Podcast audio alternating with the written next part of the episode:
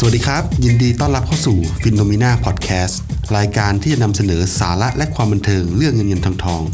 ตอนนี้คุณอยู่กับผม โก้ทัศพงศ์ผู้ดำเนินรายการ หากพูดถึงเงินแสนวัยรุ่นหลายๆ คนอาจจะรู้สึกว่าเป็นเงินก้อนใหญ่มากกว่าจะหามาได้ แต่จริงๆแล้วอาจจะไม่ยากอย่างที่คิด ซึ่ง FINNOMENA มีบทความเก็บเงินอย่างไรให้ได้1นึ่งแสนแรกตอนอายุ 20 แล้ววันนี้ผมอยู่กับน้องวาว เจ้าของบทความนี้ แล้วเดี๋ยวเราจะมาแชร์ประสบการณ์ให้ฟังกันครับ พบกับน้องวาวเจ้าของเพจ Get Well Soon ครับค่ะ สวัสดีค่ะ วาวนะคะ ก็ตอนนี้ก็เป็นกูรูอยู่ที่ฟิโนมิน่าด้วยค่ะ แล้วก็ใช้ชื่อเพจ ใช้ชื่อนามปากกาว่า Get Well Soon ค่ะ ได้ข่าวว่าตอนนี้ยอดไลค์เพจนี้ขึ้นไป1 0,000 ผู้ติดตามแล้วหรือเปล่าครับ ใช่ค่ะ เพิ่งถึงเมื่อปลายเดือนกันยานี่เองค่ะ ก็ได้รับแรงสนับสนุนจากพี่ๆทุกคนในฟิโนมิน่าค่ะ รวมถึง พี่โก้ด้วยค่ะ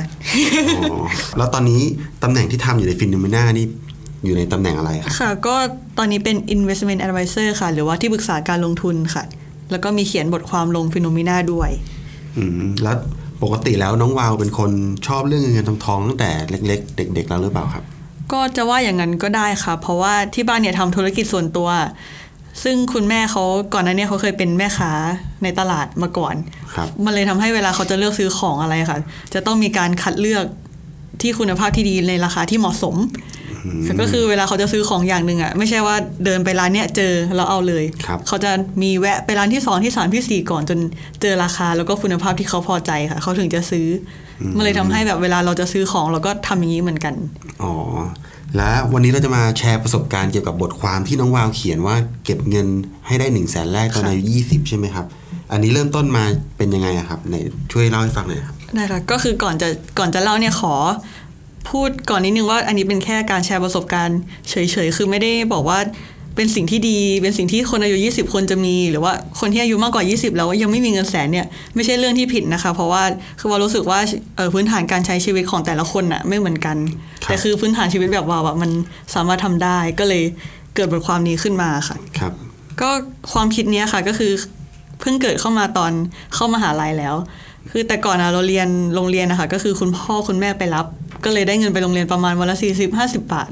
ก็ก็ไม่ค่อยไม่ค่อยได้ใช้เพราะว่าเหลือแค่เข้าค่าเข้ากลางวันนะคะเขามารับมาส่งคือเราไม่มีค่าใช้จ่ายอย่างอื่นเลยครับแต่ทีนี้พอเข้ามหาลัยละเราเรียนไกลนิดนึงไกลบ้านก็เลยไปอยู่หอเขาก็เริ่มให้เป็นรายเดือนแล้วค่ะ ก็เดือนละหกพันแต่เราก็ยังคุ้นชินกับการใช้เงินวันละสี่สิบห้าสิบาทอยู่เพราะมันแบบเราใช้ชีวิตอย่างนั้นมาตั้งแต่เด็กๆอะค่ะ มันเลยทำให้ เงินหกพันเนี่ย เดือนหนึ่งเราใช้พันสองแต่มันมันไม่ได้รวมค่าโทรศัพท์ ค่าหอ ค่าหนังสือเรียนอะไรพวกนี้นะคะ เป็นแค่แบบค่าใช้จ่ายทั่ว ๆ ไป ใช้วันละสี่สิบบาทนี่นี่ใช้ซื้ออะไรบ้างนะครับ ตอนนั้น ตอนนั้นก็แค่ค่าอาหารอย่างเดียวเลยค่ะ คือไม่รู้จะอยู่หอทำไม เพราะว่า คุณพ่อก็ยัง มามารับส่งมาส่งมาส่งอีกใช่อ๋อคือในในตอนนั้นนะคะ ปีหนึ่งเทอมหนึ่งเป็นแบบนั้นอยู่ แล้วก็ก็เลยเสียแค่ค่าเข้ากลางวัน ตอนนั้นก็ประมาณ 25 บาท 30 บาท อย่างเงี้ยค่ะ ไม่แพง ตอนนั้นปีหนึ่งเทอมหนึ่งก็อายุประมาณสิบเจ็ดสิบแปดใช่ค่ะ คือตอนนั้นมีมีเงินเก็บอยู่เท่าไหร่นะครับ ตอนนั้นถ้าตอนเริ่มเลยเนี่ยยังไม่มี เพราะว่าตอนอยู่ตั้งแต่เด็กเนี่ยคือเราได้แค่ 40 50 มันแทบจะ มันมันก็อ่าแทบจะไม่เหลือคือเหลือเราก็เอาไปเรียนพิเศษ เราก็เรียนได้เทอมหนึ่งคอร์สหนึ่งก็2,000บาทก็คือปิเทอมหนึ่งอะเราเก็บได้แค่ประมาณ2 3 0 0พันแล้วเราก็ไปเรียนพิเศษ มันก็เลยแบบไม่เหลือค่ะแต่ว่าทีนี้พอเราใช้แค่เดือนละพันกว่าๆเต็มที่พันห้าเนี่ย จากเงินที่เราได้หกพันอะเทอมหนึ่งมันก็นับนับรวมแล้วมันก็ประมาณสองหมื่นห้าอืมครับค่ะ ก็เลยเป็นเริ่มคิดตรงนั้นว่า เฮ้ย เทอมนี้เราเก็บได้สองหมื่นห้าเลยอะ่ะ ก็เลยคิดว่าจบสี่ปีมันน่าจะเป็นไปได้นะที่เราจะมีเงินแสน คืออนเนี้ยคิดว่าเทอมอื่นๆนะไม่น่าจะเก็บได้สองหมื่นห้าละเพราะเนี้ยมันค่อนข้างตึง พ่อแม่คงไม่สามารถมารับมาส่งได้ทุกวันตลอดนะคะก็เลยเริ่มวางแผนว่าเอ้ยในปีหนึ่งเทอมสองปีสองปีสามปีสี่เนี่ยเราจะเก็บยังไงเพื่อให้ได้แสนอ๋อกล่าวว่าจบ ปีสี่นี่ได้หนึ่งแสนบาท ใช่ อย่างนี้ถ้าเรียนต่อไปแปดปีก็ได้สองแสนเลยนะใช่ค่ะ ไม่เอานะคะทำงานดีกว่า อยากทำงานค่ะ ครับผม แล้วซึ่งความจริงแล้วนี่เราได้มาได้แสนหนึ่งตอนปีสี่พอดีเป๊ะตามแผนที่วางเลยหรือเปล่าครับ อ๋อจริง ๆ ได้ตอนปีสองเลยค่ะอืมก็มาค่อนข้างไวเพราะว่า คืออันนี้คิดว่าเพราะว่าพอเรามีแผนนะคะมันเลยทำให้เราเริ่มมาตั้งเป้าว่าเราควรจะใช้เงินยังไง เพื่อให้ เราสามารถเก็บเงินได้ตามเป้า แต่ว่าเออคือไม่ได้หกพันตลอดนะคะ คือคิดว่าถ้าได้เงินหกพันไปตลอดเนี่ยน่าจะ น่าจะใช้เวลาประมาณสี่ปีเต็ม แต่ว่าคือเราเริ่มทำงานแล้วตอนปีหนึ่งเทอมสองอืมมันก็เลยทำให้เรามีรายได้เพิ่มมากขึ้น ก็คือนอกเหนือจากเงินเก็บที่ได้ที่ได้มาเรียน ก็คือหางานเสริมเอาเงินเข้ามาเก็บเพิ่มด้วยค่ะ คือพอทำงานแล้วอะพ่อแม่บอกว่าไม่ให้ตังค์แล้วอ๋อคือพอเราเริ่มทำงานก็เลย เออเป็นทำร้านอาหารค่ะทำกับคุณแม่ที่มหาลัยเนี่ยแหละ ก็เลยให้เงินตัวเองเดือนละหนึ่งหมื่นตั้งแต่ปีสองอ๋อก็คือได้เงินเดือน1 0,000บาท ตั้งแต่ปีใช่2แต่ว่าก็ไม่ได้ค่าขนมแทนใช่ค่ะก็คือตอนนั้นก็คือเหมือนคุณแม่ก็อยากให้รู้ว่า อยากได้เงินก็ต้องทำงาน ใช่ใช่อืมครับผมแล้วตอนนั้นตอนเก็บเงินนี่มีแบบอยากได้ของชิ้นใหญ่ ๆ อะไรอย่างนี้ไหมครับ ชิ้นใหญ่ๆแบบไอประกาศป้ายโฆษณาบนทางด่วนปะคะไอที่มันแบบใหญ่มากเลยอะอันนั้นใหญ่ไปครับเอาหมายถึงของที่ราคาใช่ครับแบบอ๋อว่าก็จริงๆไม่ค่อยจะซื้อของอะไร แต่ว่าถ้าจะซื้ออาจจะเก็บเงินใหม่ก่อนอ๋อค่ะครับ แต่ว่าถ้าถ้าอันที่ยอมจ่ายเลยจะเป็นพวกเกี่ยวกับแบบช่วยในเรื่องคุณภาพของชีวิตหรือว่าเรื่องสุขภาพมากกว่า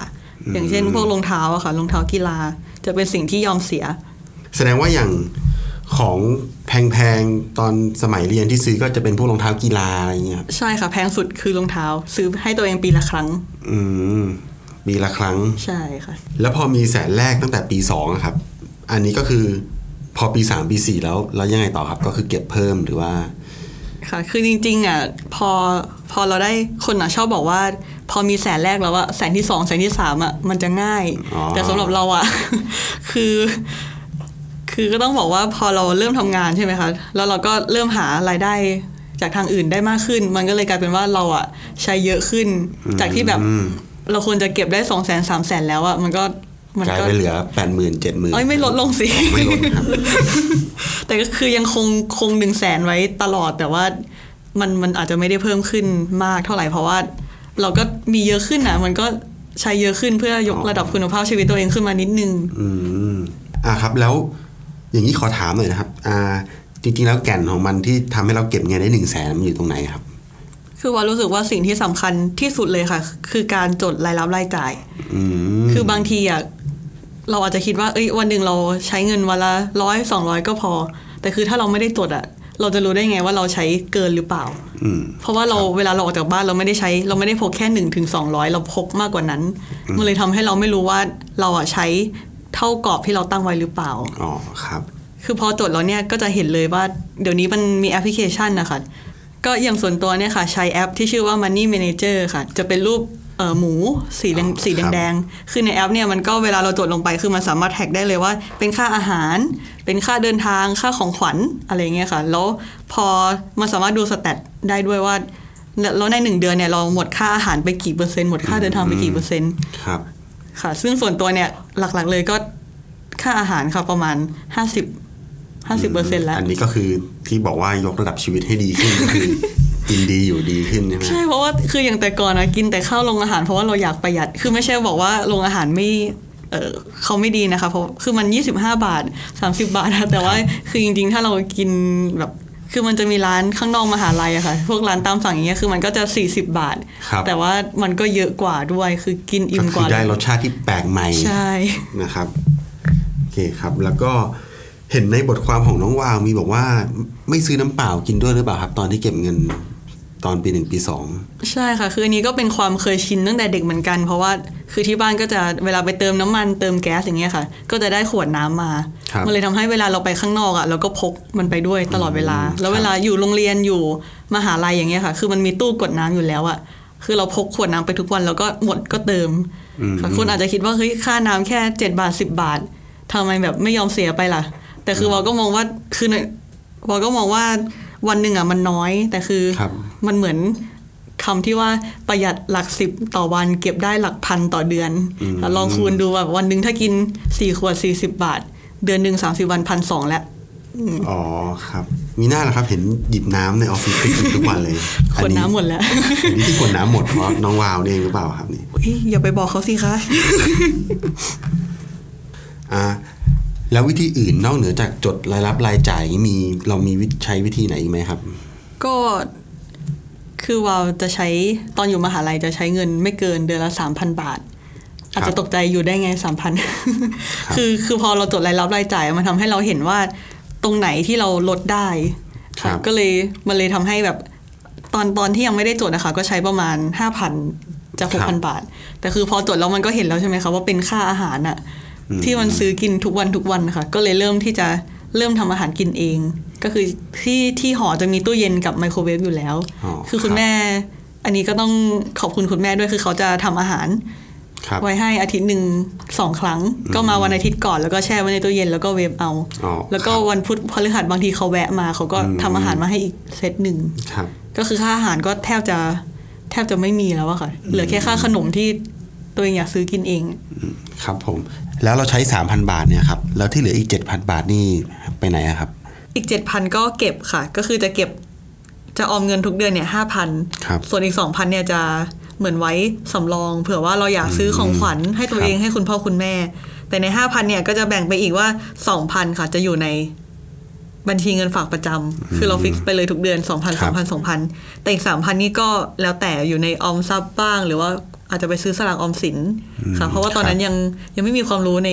เรื่องการลงทุน แต่คือตอนเนี้ยถ้ามองย้อนไปอะค่ะ ตอนที่ช่วงอยู่ปีสองอะ SET Index อะครับพันสองร้อยจุด โอ้โห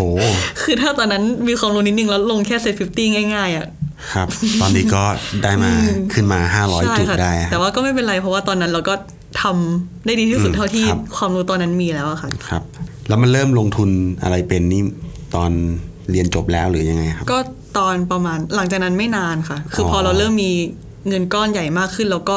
ทำยังไงกับมันดี มันดูแบบ แช่อยู่ในฝากประจำอยู่ในออมทรัพย์อย่างเงี้ยมันดู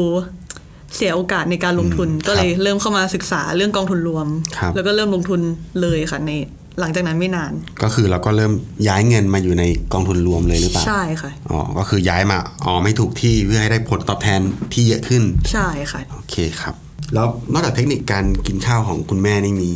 เทคนิคอะไรอีกไหมครับ หลักๆของเราจะเป็นค่าอาหารกับค่าเดินทางค่ะ คือบ้านเราอยู่แถวแถวๆ BTS ช่องนนทรีย์ครับแต่ว่ามหาลัยเรียนอยู่ธรรมศาสตร์รังสิตอะค่ะครับการเดินทางของเพื่อนที่เรียนที่เนี่ยเขาส่วนใหญ่เขาก็จะนั่ง BTS ไปลงอนุสาวรีย์แม่ก็หมอชิด แล้วก็ไปต่อรถตู้เข้ามหาลัยครับซึ่งค่า BTS เนี่ยคือว่าไม่ได้ไม่ได้กลับบ้านบ่อยแล้วตอนหลังๆอะค่ะครับมันก็เลยกลายเป็นว่า BTS เที่ยวหนึ่งประมาณ 34 บาท รถตู้ตอนนั้น 30 บาท คือเรียกได้ว่าเราเปรียบเทียบค่ารถทุกบาททุกสตางค์หมดเลยว่า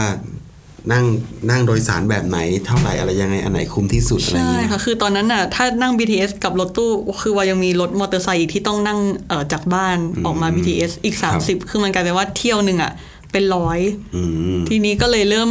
หาทางประหยัดดูลองไม่ขึ้น BTS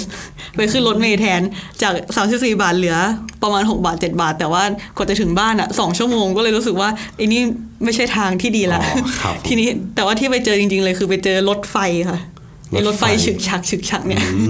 คือบ้านอยู่แถวๆสาทรก็ไปหัวลำโพงไม่ได้ไม่ได้ลำบากมากครับคือรถไฟเนี่ยมันไปถึงธรรมศาสตร์เลยอืมก็ครับจากที่เสียเที่ยวละร้อยอะศูนย์บาท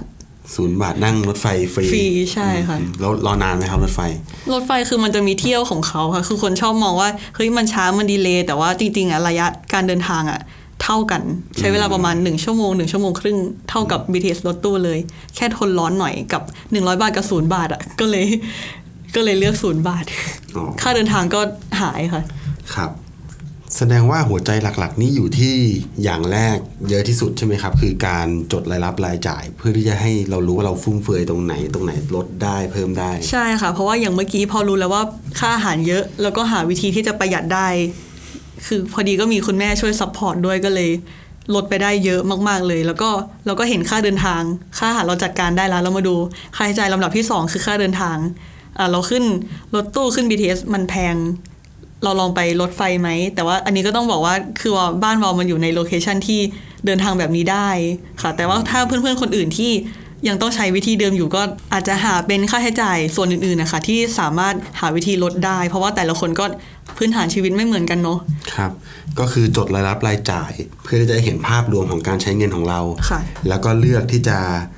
ดูว่าอันไหนตัดได้ อันไหนประหยัดได้ ใช่ ก็เอาเงินจากตรงนั้นมาเป็นเงินเก็บ ใช่ค่ะ แล้วก็ได้เงินแสนบาทแรกตอนปีสองใช่ไหมครับค่ะโอเคครับ สุดยอดไปเลยครับ ยังไงวันนี้ต้องขอขอบคุณน้องวาวมากเลยนะครับ และทั้งหมดนี้ก็เป็นวิธีเก็บเงินแสนแรกให้ได้ตอนอยู่ปี 2 ของน้องวาวนะครับ ใครชอบเทคนิคไหนก็ลองเอาไปใช้กันดูนะครับ ไม่ว่าจะเป็นการจดรายรับรายจ่าย การอ่าประหยัดค่าเดินทาง ประหยัดค่ากินข้าวนะครับ แล้วก็ถ้าใครมีเทคนิคนอกเหนือจากนี้ก็มาแชร์กันได้นะครับในคอมเมนต์ของเรา สุดท้ายนี้อย่าลืมกด subscribe ใน YouTube แล้วก็กดไลค์กด see first ใน Facebook ของเรา และที่สำคัญอย่าลืม add LINE @FINNOMENA นะครับ จะได้ไม่พลาดตอนต่อไปของเราในทุกๆ ตอนนะครับ ยังไงวันนี้ผมกับน้องวาวก็ขอลาไปก่อนหวังว่าเราจะได้มาเจอกันใหม่ในสัปดาห์หน้านะครับ สวัสดีครัค่ะบ